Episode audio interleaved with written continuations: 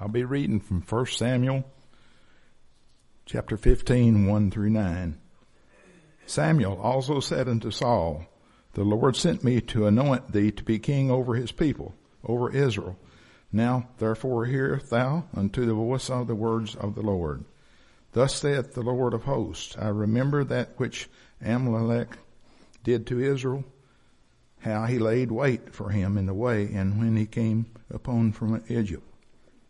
Now go and smite Amalek and utterly destroy all that they have and spare them not, but slay both men and women, infant and suckling, ox and sheep, camel and ass. And Saul gathered the people together and numbered them in hundred thousand footmen and ten thousand men of Judah. And Saul came to a city of Amalek and said, Wait in the valley. And Saul said unto the Kenites, Go, depart, get you. Then Samuel took the horn of oil and anointed him in the midst of his brethren, and the Spirit of the Lord came upon David from that day forward. So Samuel rose up and went to Ramath, but the Spirit of the Lord departed. I'm on the wrong, on the wrong verse down from among the Amalekites, lest I destroy you with them, for ye showed kindness to all the children of Israel when they came up out of Egypt. So the Kenites departed from among the Amalekites, and Saul smote the Amalekites from Havilah until they comest to Shur, that is over against Egypt. And he took Agag, the king of the Amalekites, alive and utterly destroyed all the people with the edge of the sword. But Saul and the people spared Agag and the best of the sheep and of the oxen and of the fatlings and the lambs and all that was good. It would not utterly destroy them, but everything that was vile and refuse that they destroyed utterly.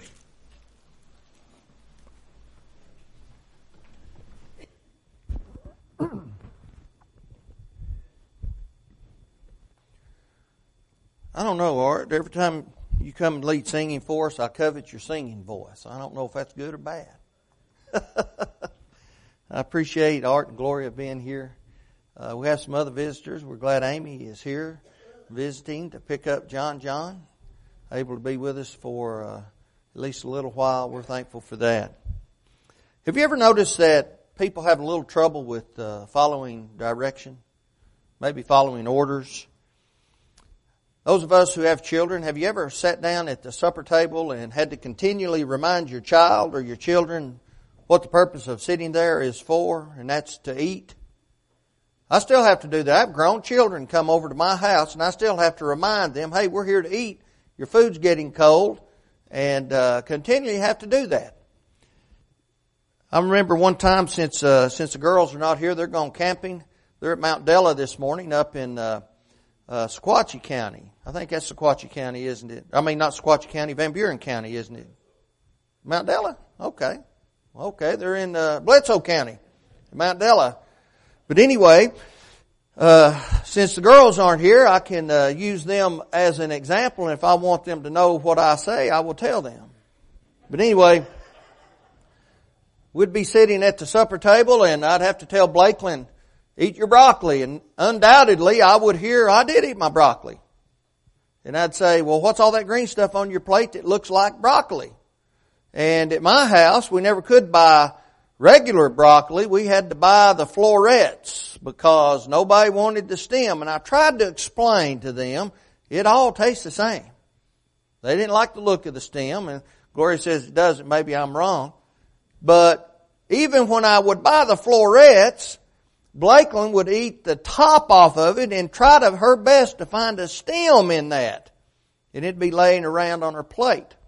And so I'd say, well, what is that? But you know, that isn't just peculiar to children, is it? That some people have trouble following direction, following orders. I think adults have uh, more than just a little bit of trouble with that themselves. I think all we have to do is open the paper, listen to the radio, and we can read about all kinds of people who have gotten into all kinds of trouble doing things they should not do. They just simply cannot follow the law, can they? We have problems with that. You know, in, in uh, Chattanooga, uh, as of November the 1st, or November the 4th, we've had 31 murders in this city. 31. That's fourth in the state. Of course, that's a good bit behind uh, Knoxville and uh, Memphis. Memphis, I think, as of November the 5th, had 180 something murders. Nashville had something over 100 murders, maybe 108, uh, or Knoxville rather. And uh, I'm not sure, I don't recall what Nashville had, but at any rate, uh, there's a lot of problems. But then again, we look at not being able to follow direction, and it's not always with our secular law. It's not always with household rules, is it? Most of people in the world have a problem following direction from God in spiritual matters.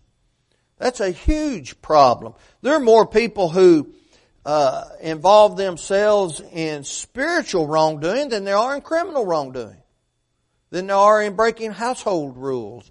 And a lot of them may not even uh, realize they're doing it, but they're still involving themselves in trespass against God. Now, whether that's a complete disregard for the will of God or cherry picking commandments that you like, those that you do not want to, to follow or whatever the case may be, people have problems following direction. Now, in our text this morning, we have a perfect example of one who disregarded the commandments of God for what he wanted to do. King Saul decided that he knew better. I've titled the sermon this morning, The Fool Who Knew Better. Now why would I have chosen that? when we read what the psalmist had to say, he said, The fool hath said in his heart that there is no God. And so that's a disbeliever, isn't it? Someone who says there is no God is someone who does not believe in God and and the ruler of the universe said that person is a fool. So why was it that I've labeled King Saul a fool? Because he, after all, he was the king over Israel, wasn't he?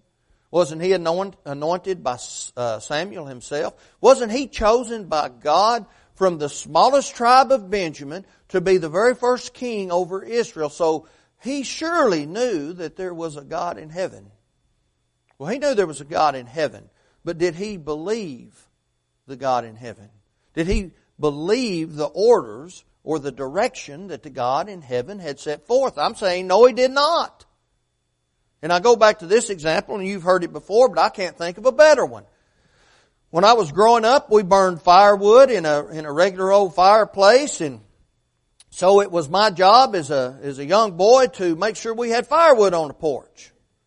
And so I would have to go out and if, if we didn't have firewood already uh, busted up, I would have to do that and I would have to stack it on the porch and my dad knew about how much firewood we needed for a period of time and so he would tell me, put so much firewood on the porch and I can recall very clearly one winter when he told me to do that and I failed to do it. Now did I believe I had a dad in the world? Absolutely. Did I believe that he had told me to do something? Well, I thought I did, but did I really believe that he meant that because I disregarded what he said? If we do not do what God says to do, do we really believe that he means it? I don't know how we can say that because if we did, I think we would have a whole lot more people in the world who followed God's instruction. Now, when my father came home and he saw where I had failed in following his instruction, he made a real believer out of me. And I no longer had to be told to get the firewood on the porch. I just did it. And when I saw the firewood starting to get a little low, I just went out and started putting some on the porch. I didn't want to have that interaction with him anymore because I believed what he said. He meant to have some firewood on the porch. So when Saul is told by Samuel from God you go to Amalek because I remember what they did. They came out and they did some things and now it's time for them to be punished. Saul knew all the facts, but did he really believe? Well, he chose to do what he wanted to do.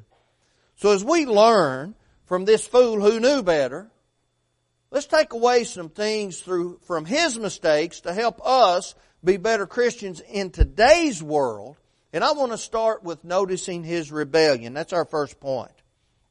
Before Samuel instructed Saul to utterly destroy the Amalekites, he first reminded him who he was.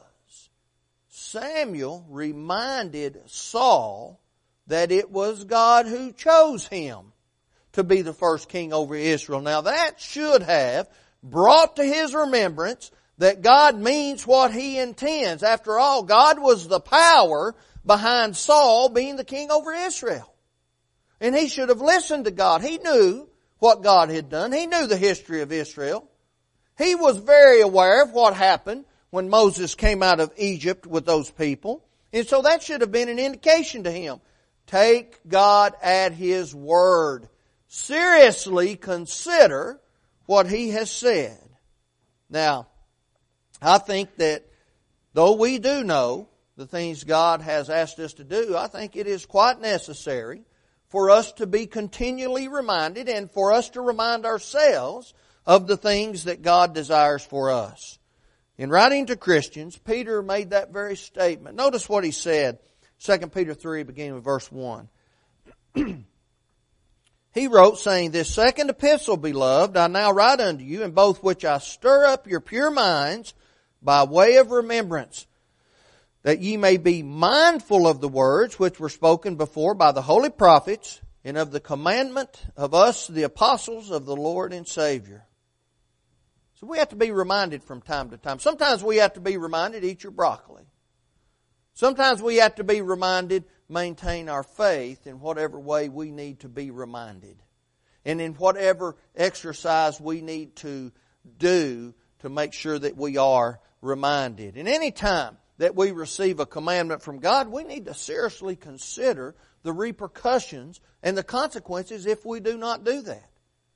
Now we recall as Joshua took the people of uh, Israel over into the promised land and they went up to defeat Jericho and they were very successful in doing that. But there was someone, Joshua chapter 7, who did not do what God asked them to do. And we know his name is Achan. Achan, along with all the other children of Israel, were told not to keep for themselves any of the bounty that was from that city. They had to learn something. They had to learn that all things belong to God and He gets His part that He has set aside for, him, for Himself from the people first. It comes right off of the top, right? And I think that's a lesson for us when we consider our giving as an act of worship. We need to set aside time to reflect on what we want to offer to God. And we have to understand God gets His part first. Now it all belongs to God, but as an act of worship, we need to consider that we give God His due before we give mankind their due. Now that doesn't mean we don't pay our bills, that we don't do what we'll say we do. What it does mean is we're to be good stewards. We are to make sure God gets what He has coming and then everybody else gets what's left over. That's not what Achan did. Achan took for himself something out of that, uh, those things that were left over from the destruction of Jericho. Now we know he had a wedge of gold. He had a Babylonian garment, and he took that and he buried it inside his tent. And so as a result, what happened? Well, he was found out. He wasn't hiding from anyone. The only person he had fooled for a period of time was Joshua and the other people. Because they went up to Ai, they were destroyed by a much smaller and inferior force. And so Joshua laid down before God and he pleaded with God to want to know what was wrong. What can I do? And so God directed him to the problem. And that was Achan. So as a result, Achan, his whole family, his livestock, his tent, all of his possessions, they were burned. Achan and his family were stoned to death. And someone looks at that and they say, well, why in the world did Achan's family suffer? Well, I think we understand God doesn't punish the, uh, the innocent. so in some way, Achan's family either participated in what he had done or knew about it and kept it to themselves. But there's another lesson we learn. Sin affects those around us, right? And so not only did was Achan's family affected, but the whole nation of Israel was affected. So God gave a commandment, and like Saul, Achan refused to abide by that commandment, and so he was punished. Now, what happened to Saul? He rebelled. He was reminded who put him where he was. And then, of course, he was reminded that God required obedience. Samuel came to him. Samuel came to him. And I think one of the things we notice here is God does not forget. God does not forget. People forget. Sometimes we allow things to slip our minds. God doesn't forget anything. So God comes to Samuel, and through Samuel, he told Saul that he remembered what those Amalekites did, Exodus chapter 17, how they came out against Israel unprovoked, and we remember the scenario. Joshua took the, the uh, armies of Israel and fought against the Amalekites, and we remember what happened. Moses was sitting overlooking the battle and he had his rod in his hand, and when he raised his rod, Israel prevailed. When he dropped his rod, Israel became, uh, began to be defeated. Now, have you ever held something out in front of you for a very long period of time? I had a very good friend of mine who joined the Navy, and uh, he had done something while he was in boot camp, and he's being punished for it. So uh, the uh, the instructor, and I'm not sure what they call uh, in the army. You call him a drill sergeant, don't you, Clay? They call him something else in the Navy. Anyway, he made him take a pencil and put hold it in between two fingers right straight out in front of him. All day long. Or at least until his arms felt like they were broke and began to cramp up. He said by the time it was over, the pencil was way up here and he's trying his best to hold it. So, we see Moses sitting overlooking this battle, holding that rod above his hand. Well, his hands began to become weary. So we remember he had two friends. He had Aaron, his brother, and the man named Hur. And they stood beside Moses and they held up his arms so Joshua could prevail. But God did not forget what the Amalekites did. And for centuries, He gave them an opportunity to repent of that. And they never did. So He chose Saul as His rod of judgment. You go in and you utterly destroy the Amalekites, every person uh, in the nation. You destroy all the animals. You don't keep anything. You utterly destroy it. He said, because I will wipe the remembrance of Amalekites from history. Now, let's read exactly what he said in Exodus 17 verse 14. Telling Moses, he said, write this for a, uh, for a memorial in a book and rehearse it in the ears of Joshua, for I will utterly put out the remembrance of Amalekite from under heaven. Again, it had been about 500 years. And so we come back, we go into the future about 500 years. 1 Samuel 15 verse 3, Saul was given clear instruction. Now go and smite Amalek and utterly destroy all they have. Spare them not, but slay both man and woman, infant and suckling, ox and sheep, camel and ass. As always, God's instructions are clear. Saul chose not to do that. That's not only true in the case of Saul and people of Israel, that's true in the New Testament period of time, isn't it? We get over to the New Testament when the church was in its infancy and we come across a couple named Ananias and Sapphira. It was during a period of time, Acts chapter 5, when the people had come to Jerusalem, the church was newly formed, and what was going on was the members of the church were selling their possessions and they were giving it to those who were in need. And those who were in need would take that and they were able to stay there and they were able to learn and listen to the teaching of the apostles. This not wasn't necessary. They didn't have to do that. They did that through their own choice. And so we read about Barnabas doing that.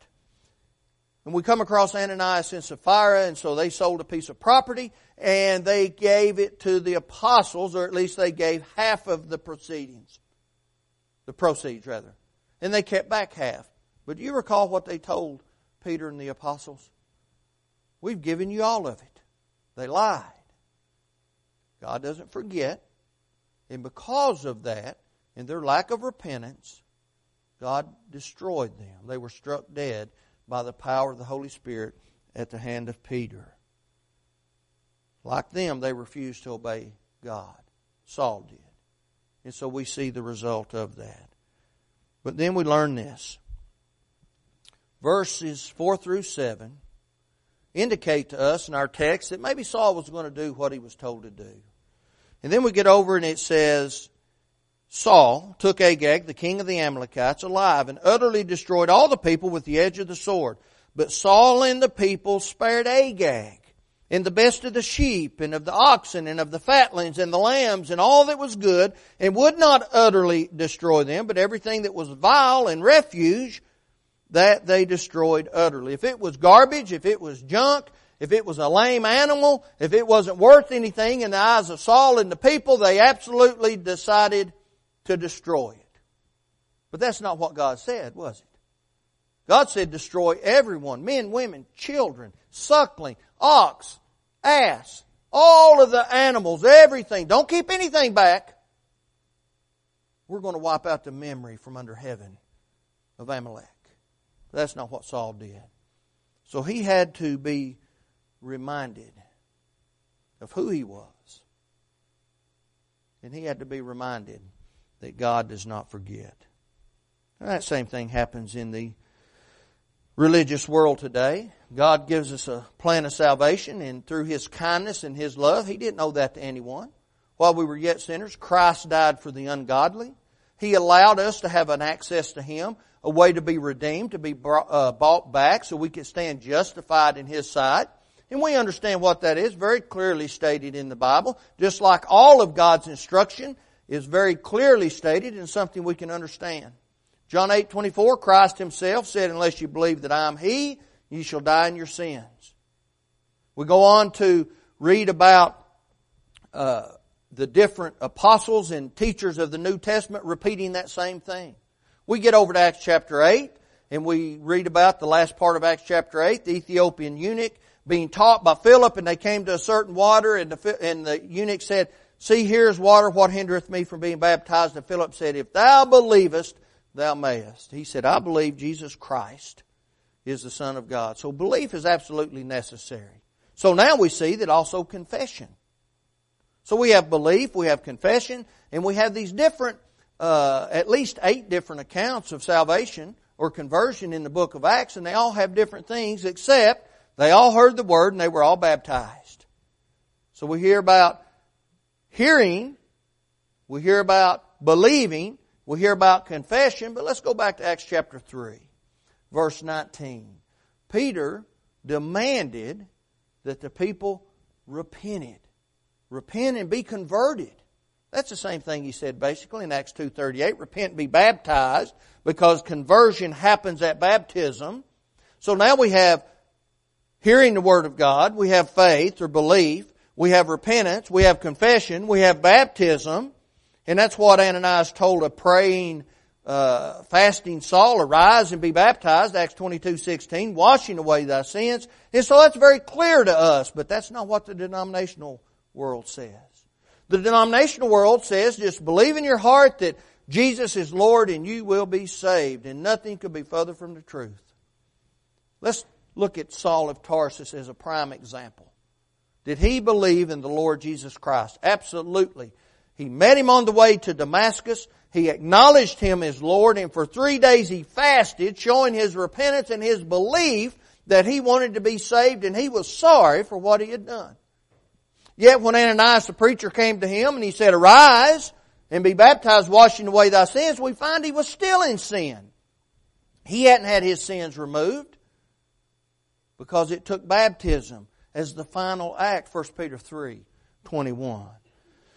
But because of Saul's rebellion, Samuel came with a rebuke to God. And God rebukes people today when they do not do what he asked. That's our second point.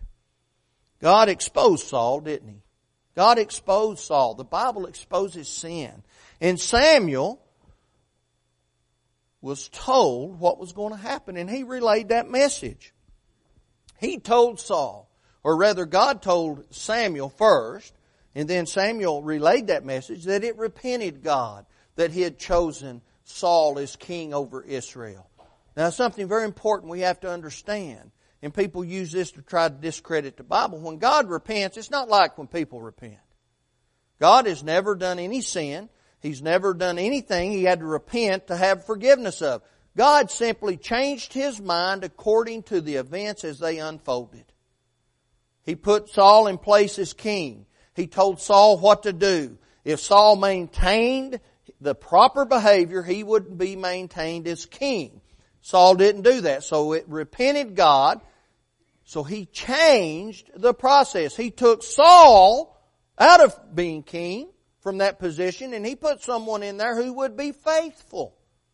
Well, that's a big statement, isn't it? God expects faithfulness. Notice what's said about God in Numbers 23 verse 19. Moses recorded saying, God is not a man that he should lie, neither the son of man that he should repent. Hath he said, and shall he not do it? Or hath he spoken, and shall he not make it good? If God says he's going to do something, he'll do it. We've been studying the minor prophets on Wednesday nights. They'll make a statement as if it has already happened. Israel uh, uh, has been destroyed, and that's the sense we get. Well, it hadn't happened yet. They hadn't been carried off into captivity, but it was as good as done because God said it would happen. God repented in that He changed His mind concerning His plan of action. All things that God promises to us, except very few things, are always conditional. Is Jesus Christ going to come back? Absolutely. It doesn't matter what we do, that's not conditional. Christ will return. Will God punish the wicked? Absolutely. That's not conditional. The, the wicked will be punished. Will God bless the faithful? Absolutely. That's going to happen no matter what anyone does in the world. Those who are faithful will be saved. Now, what's conditional? Whether I'm part of the faithful or not. That's conditional. Could Saul keep the throne or not? That was conditional. And so God does what He says He will do. Now we're exposed by God when we do not comply with His commands, just as Saul was. The writer of Hebrews made this statement, Hebrews 4 verse 12. He said, For the word of God is quick and powerful and sharper than any two-edged sword, piercing even to the dividing asunder of soul and spirit, in the joints and marrow, and is a discerner of the thoughts and intents of the heart. The written word exposes error and it exposes sin in the lives of people.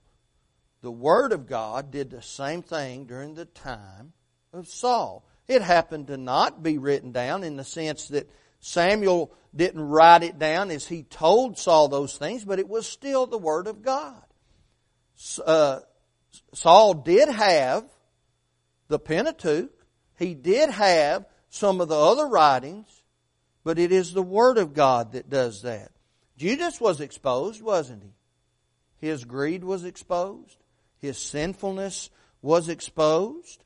Peter was exposed prior to, uh, or, or uh, right after he denied Christ the first time. And then when the cock crowed and he turned and he saw the Lord looking at him, he certainly was exposed to the dividing of soul and spirit, bone and marrow. He understood what was going on. There are going to be a lot of people stand in front of God on the judgment day and they're going to plead and they're going to beg for mercy and they're going to say, I've done all these certain things, but the Word of God will expose them in their sin. Notice Matthew 2, beginning verse 22.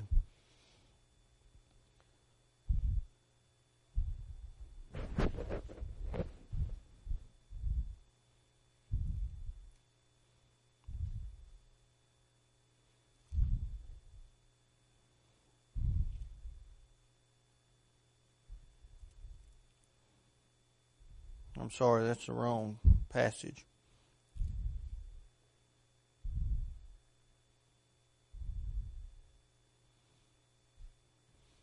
I didn't correctly write that down. I'm going to read you the verse and someone find where it is. Many will say to me in that day, Lord, Lord, have we not prophesied in thy name? And in thy name have cast out devils, and in thy name have done many wonderful works? And then will I profess unto them, I never knew you. Depart from me, ye that work iniquity. There are going to be people standing in the very presence of God and they're going to say, I proclaimed your name. I talked about how I loved you. I talked about who you were and, and what you did and, and, and how you died for us. And he's going to say, depart from me. You did not follow instruction.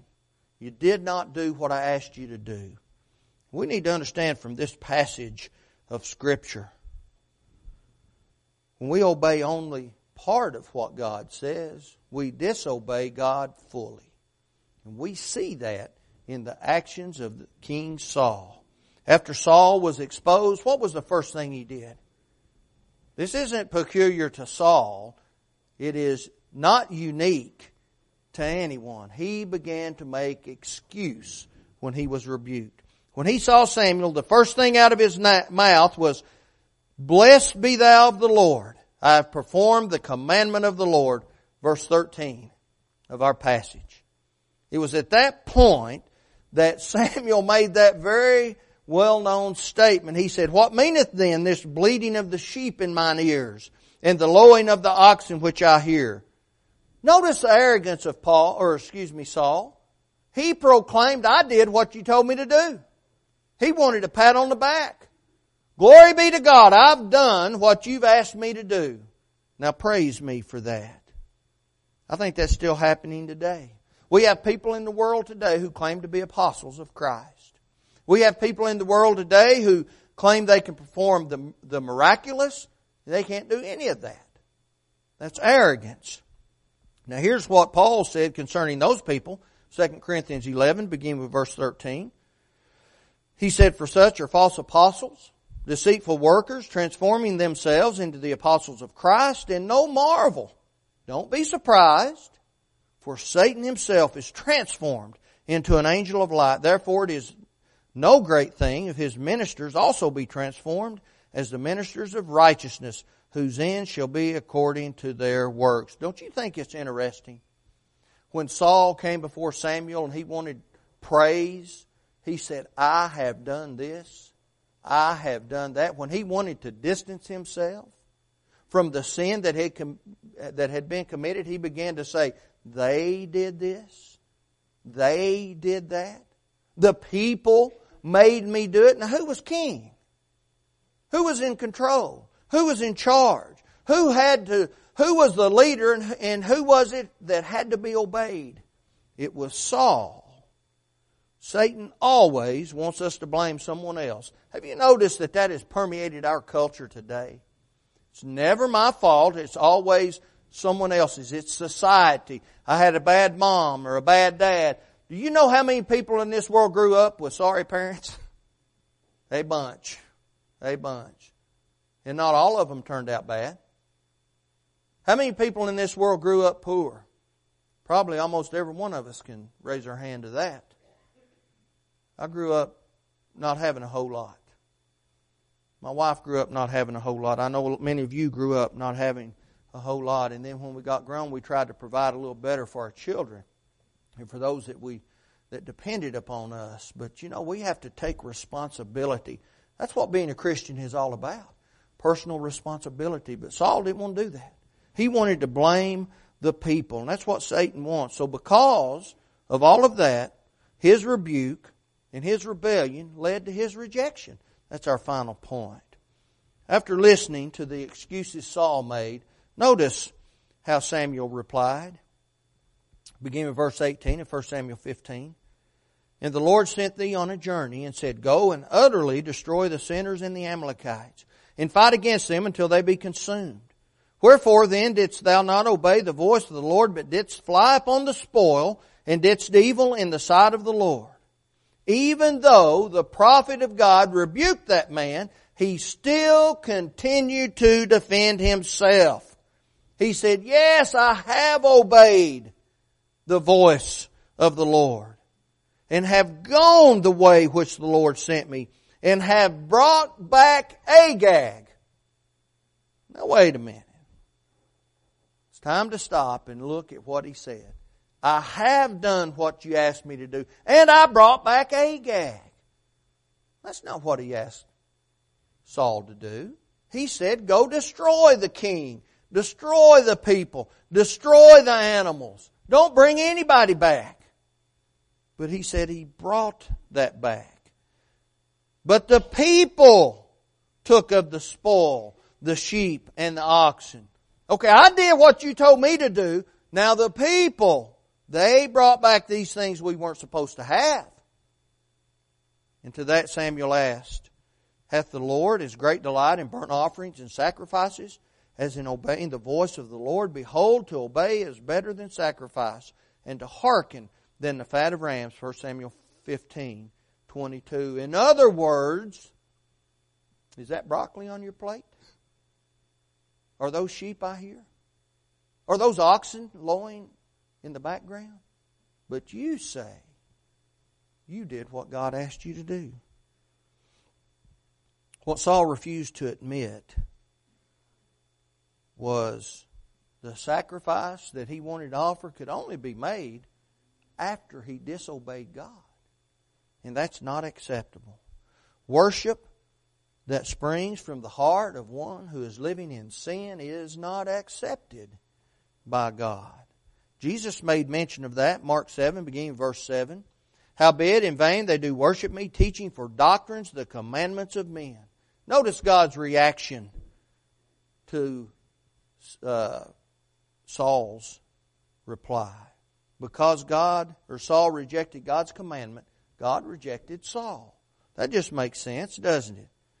What Saul had done characterized, or was characterized as rebellion and stubbornness. We can't stand in rebellion in the sight of God. We can't be stubborn in the sight of God.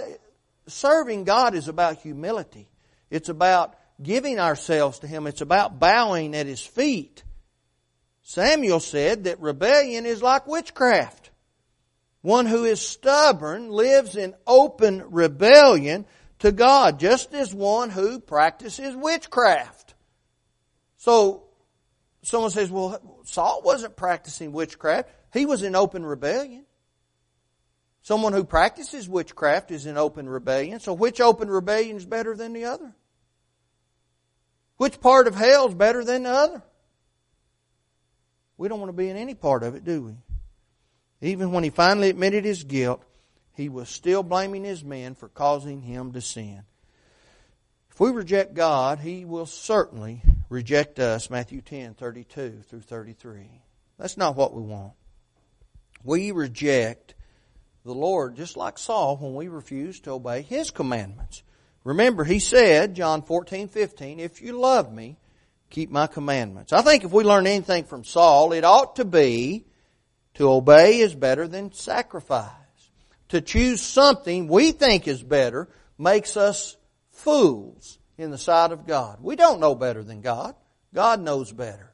God has given us direction and instruction for our own good. We tell our children to eat a healthy diet. Not because we're opposed to them having things they enjoy, but we want them to be healthy. We want them to be able to grow and to do the things that, that uh, they're capable of doing.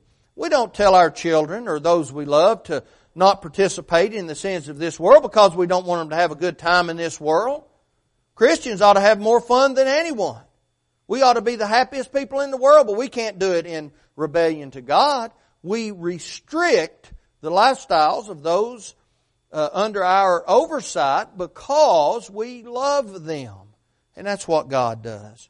Paul warned the wages of sin is death, Romans 6 23. A person might go unpunished in this life. Saul didn't, but some people do.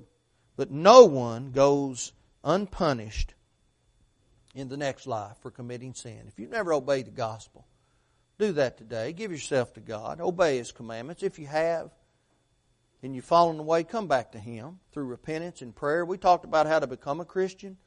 We can do that today. If you, if you need to come back, we can pray with you and for you and ask God to forgive you. If you have need to answer this Lord's invitation, please do that as we stand and as we sing.